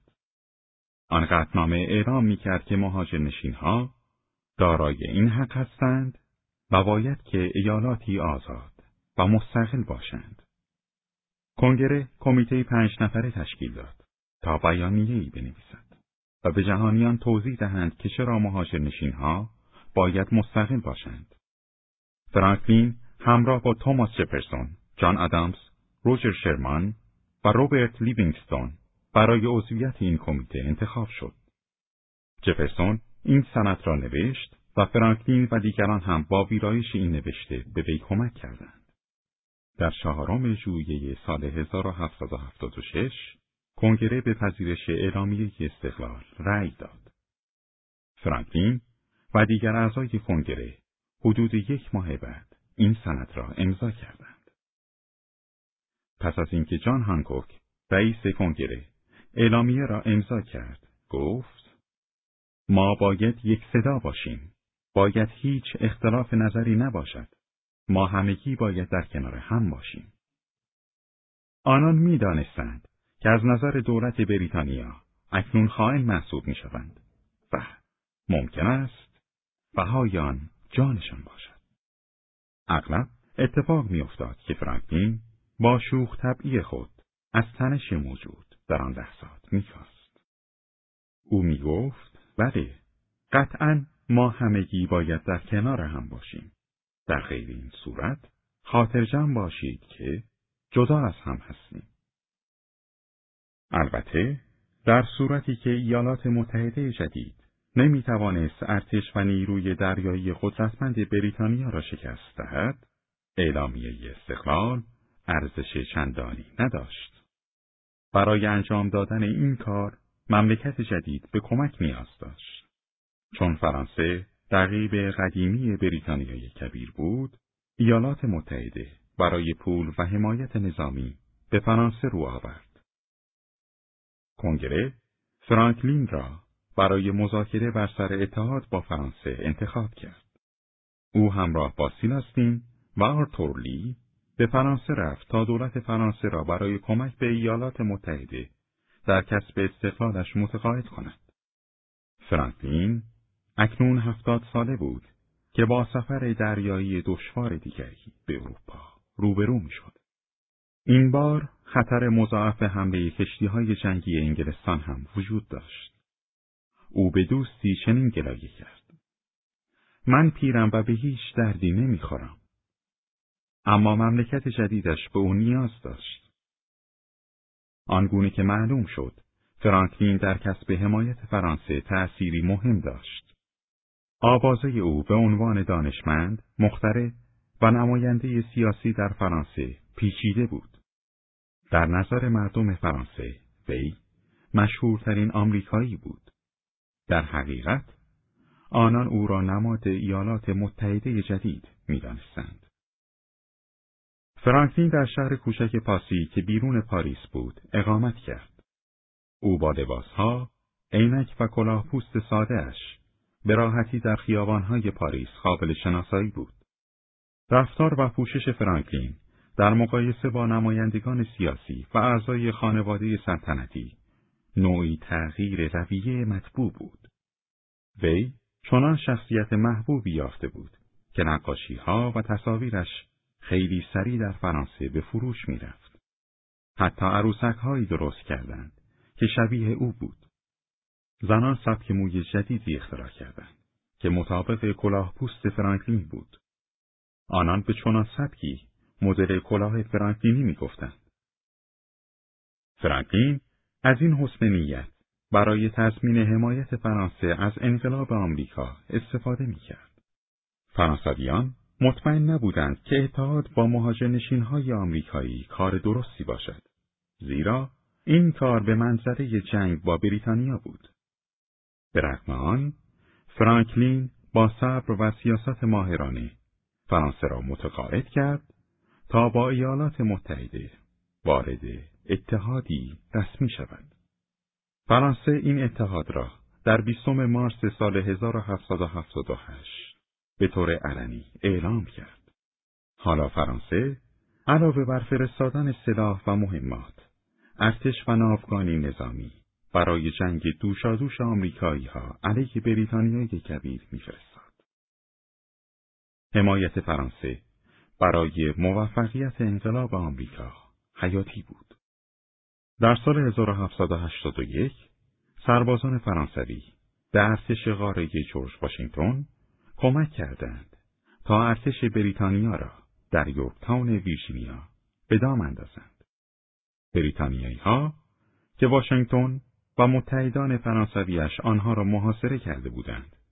در 16 اکتبر سال 1781 تسلیم شدند. ایالات متحده استقلالش را به دست آورده بود. فرانکلین که اکنون پیرمردی ساکن فرانسه بود، ظرف پنج سال سه بار از کنگره خواست تا او را از مأموریت خارجیش معاف کند. در مارس سال 1781 چنین نوشت.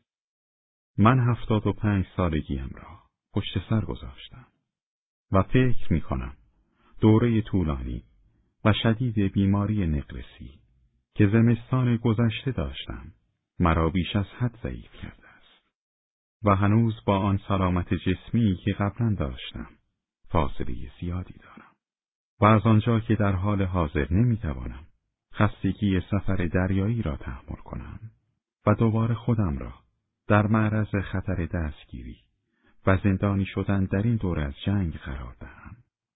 پیشنهاد می کنم که حداقل تا زمان صلح در اینجا بمانم.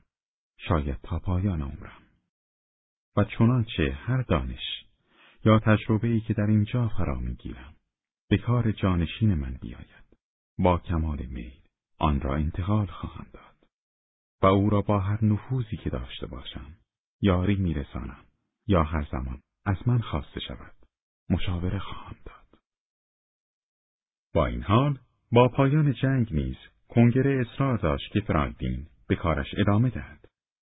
او نمایندگی ایالات متحده را در مذاکرات صلح با بریتانیای کبیر بر عهده داشت. فرانکلین و دیگر نمایندگان سیاسی این پیمان را در سال 1783 در پاریس امضا کردند. در این پیمان بریتانیای کبیر پذیرفت که مستعمرات سابق آن اکنون آزاد، دارای اختیار تام و مستقلند. این معاهده همچنین مرزهای کشور جدید را تعیین کرد. فرانکلین برای دوستش جوسای کوینسی نوشت ما اکنون دوست انگلستان و کل بشریت هستیم. او ادامه داد امیدوارم هرگز جنگ دیگری نبینیم زیرا به نظر من هرگز جنگ خوب یا صلح بد وجود ندارد.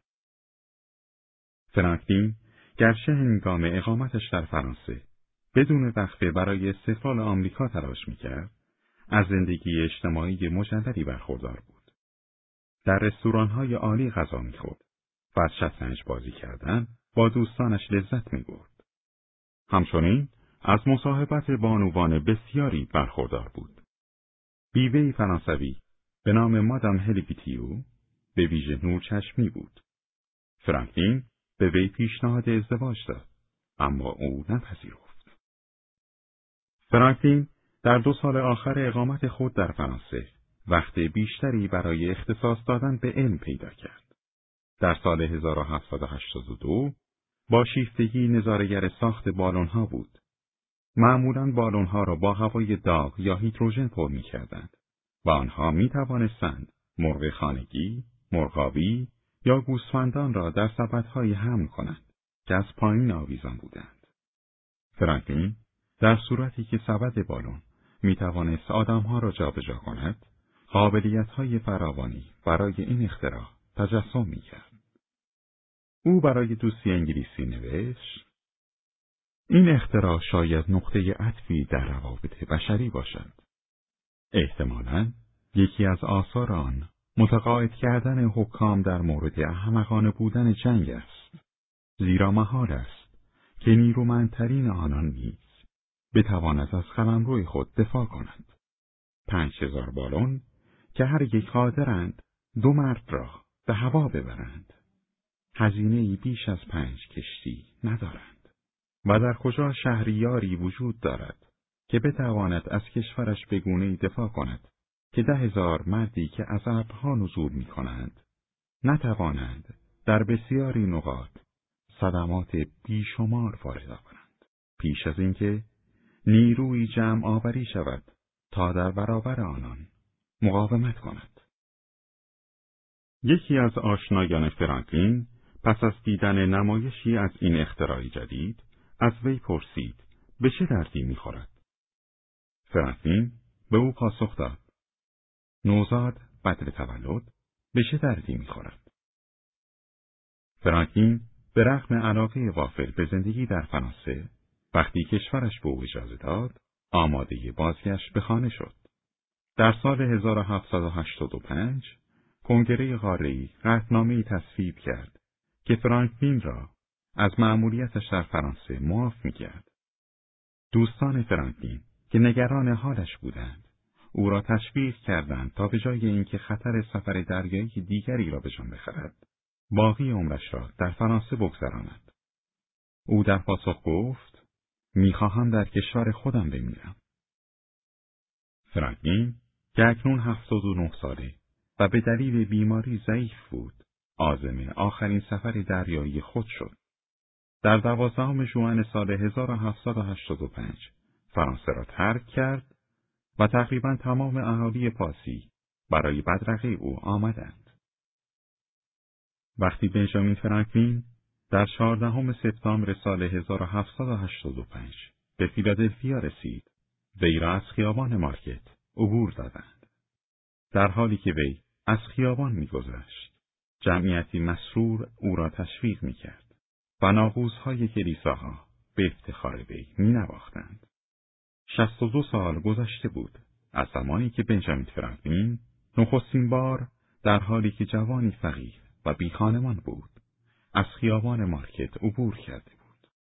حالا او با پیروزی به مملکتی جدید باز میگشت که برای ایجادش تلاش کرده بود. فصل نهم سالهای واپسین فرانکلین در دفتر خاطراتش با شادمانی از بازگشت به فیلادلفیای عزیز یاد کرده است.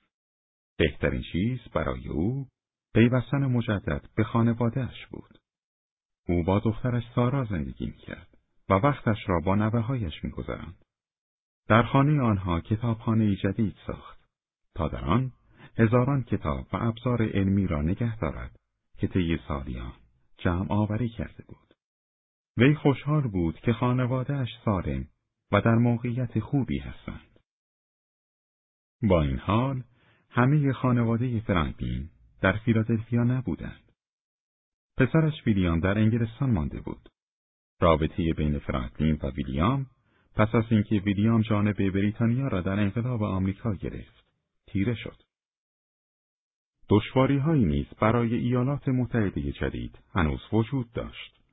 در سال 1781 سیزده ایالت تحت مفاد کنفدراسیون متحد شده بودند. اما اتحاد ایالات سست بود. ایالات در مورد بدهی ها، مرزها و مسائل دیگر با هم مشاجره داشتند. کنگره جدید قدرت کمی برای حل مشکلات مملکت داشت. در دوم مه سال 1787 مجمع ملی گشایش یافت تا طرحی جدید برای دولت تشکیل دهد. مجمع قانون اساسی در فیلادلفیا تشکیل می‌شد و فرانکلین یکی از نمایندگان پنسیلوانیا بود. او در هشتاد و دو سالگی پیرترین عضو مجمع بود. پنج روز در هفته حدود یک کیلومتر مسافت را پیاده تا کاخ ایالتی می‌رفت که مجمع در آن تشکیل جلسه می‌داد.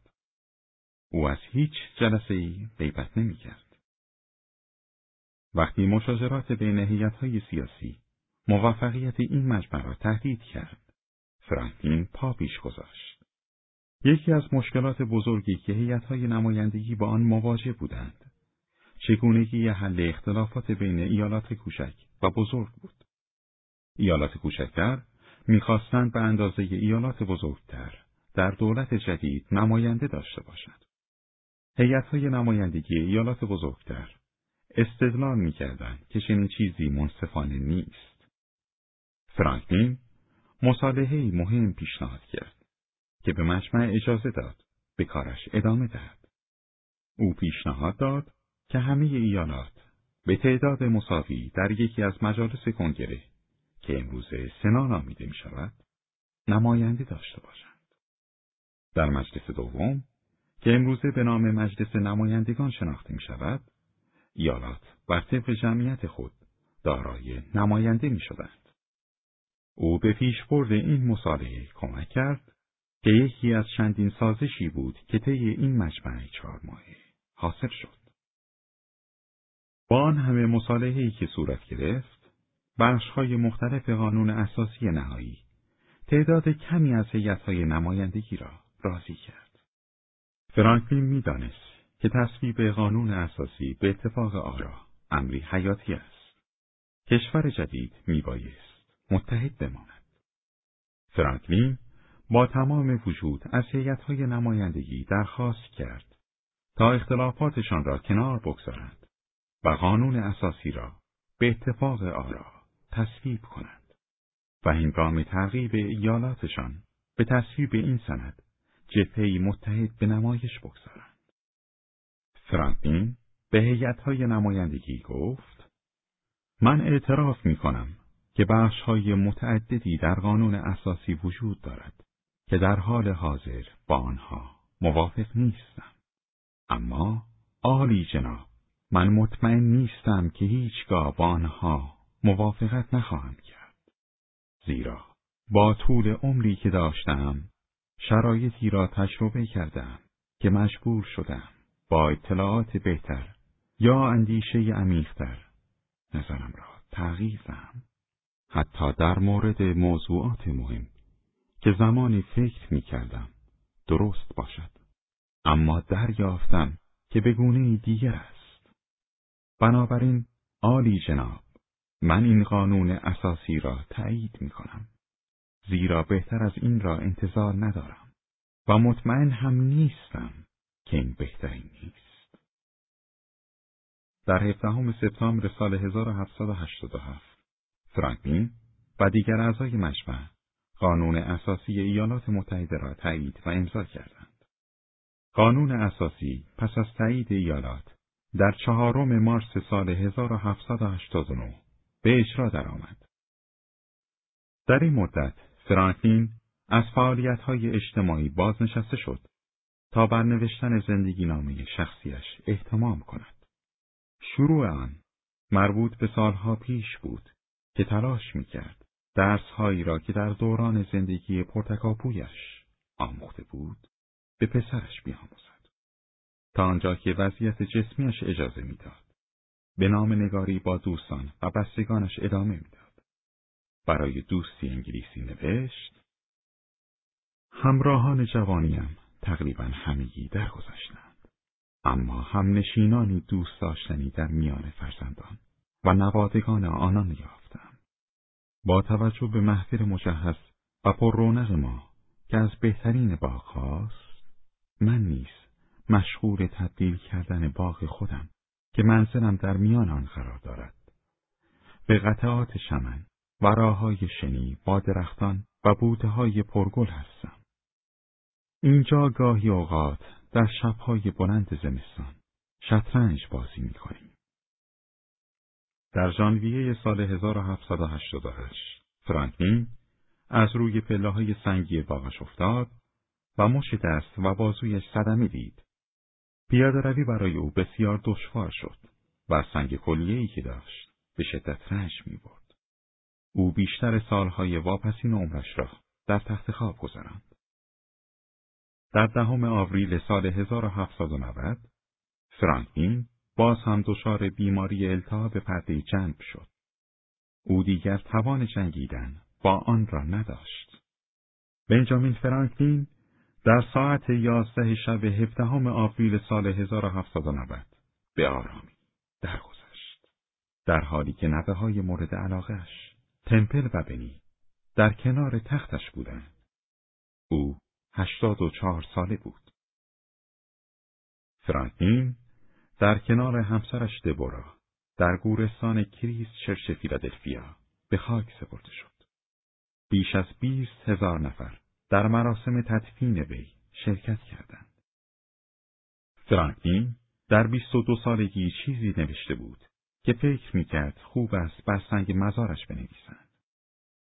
جسم بنجامین فرانکلین کارگر چاپخانه همچو جلد کتابی کهنه محتویات درونش کنده و متن حروف و تصحیبش چون غذای کرمها اینجا افتاده کل این اثر از کف نمی رود. اما چون دیگر بار در نظر آید طبق ایمانش در چاپ و نشری کامل و تازه جرح و تصحیحی دگر دارد. با همان شخص نویسنده. با وجود این در آخرین وسیعت نامش جمله ساده تر برای سنگ یادبود مزار خودش و دبورا انتخاب کرد. بنجامین و دبورا فرانکلین 1790 در ایالات متحده مجلس نمایندگان قطعنامه ای تصویب کرد و در گذشت فرانکلین را تسلیت گفت. مجلس ملی فرانسه نیز با اقدامی مشابه از فرانکلین به احترام دستاوردهایش در مقام نماینده سیاسی و دانشمند یاد کرد. با این حال فرانکلین خیلی فراتر از اینها بود. همان گونه که در سالنامه پورریشارد سال 1738 نوشته بود، گر نخواهی شبی از یاد رفته، به حین مرگ و عمر برباد رفته، نویس آنچه بدارد ارزش خواند و یا کن آنچه شاید چون نوشته. بنجامین فرانکلین هر دو کار را انجام داد. شرح حال زندگیش داستان عمری است که با شایستگی سپری شده است. فرانکلین چاپخانهداری است و تاجری هوشمند بود. او دانشمند و مخترعی برجسته بود. نخستین کتابخانه مشترک آمریکای شمالی را تأسیس و نیروی پلیس و اداره آتش نشانی فیلادلفیا را ایجاد کرد. سیاستمداری ماهر و نویسنده قابل بود اما شاید چشمگیرترین ویژگیش این است که تنها مردی بود که تمام چهار سند اولیه مهم برای ایالات متحده آمریکا را امضا کرده. اعلامیه استقلال پیمان نامه با فرانسه که به کشورش کمک کرد تا انقلاب را به پیروزی برساند. پیمان نامه با بریتانیا که جنگ را به پایان رساند و قانون اساسی آمریکا. شاید مجلس ملی فرانسه به بهترین و خلاصه ترین شکل از بنجامین فرانکلین نام برده است. نابغه‌ای که آمریکا را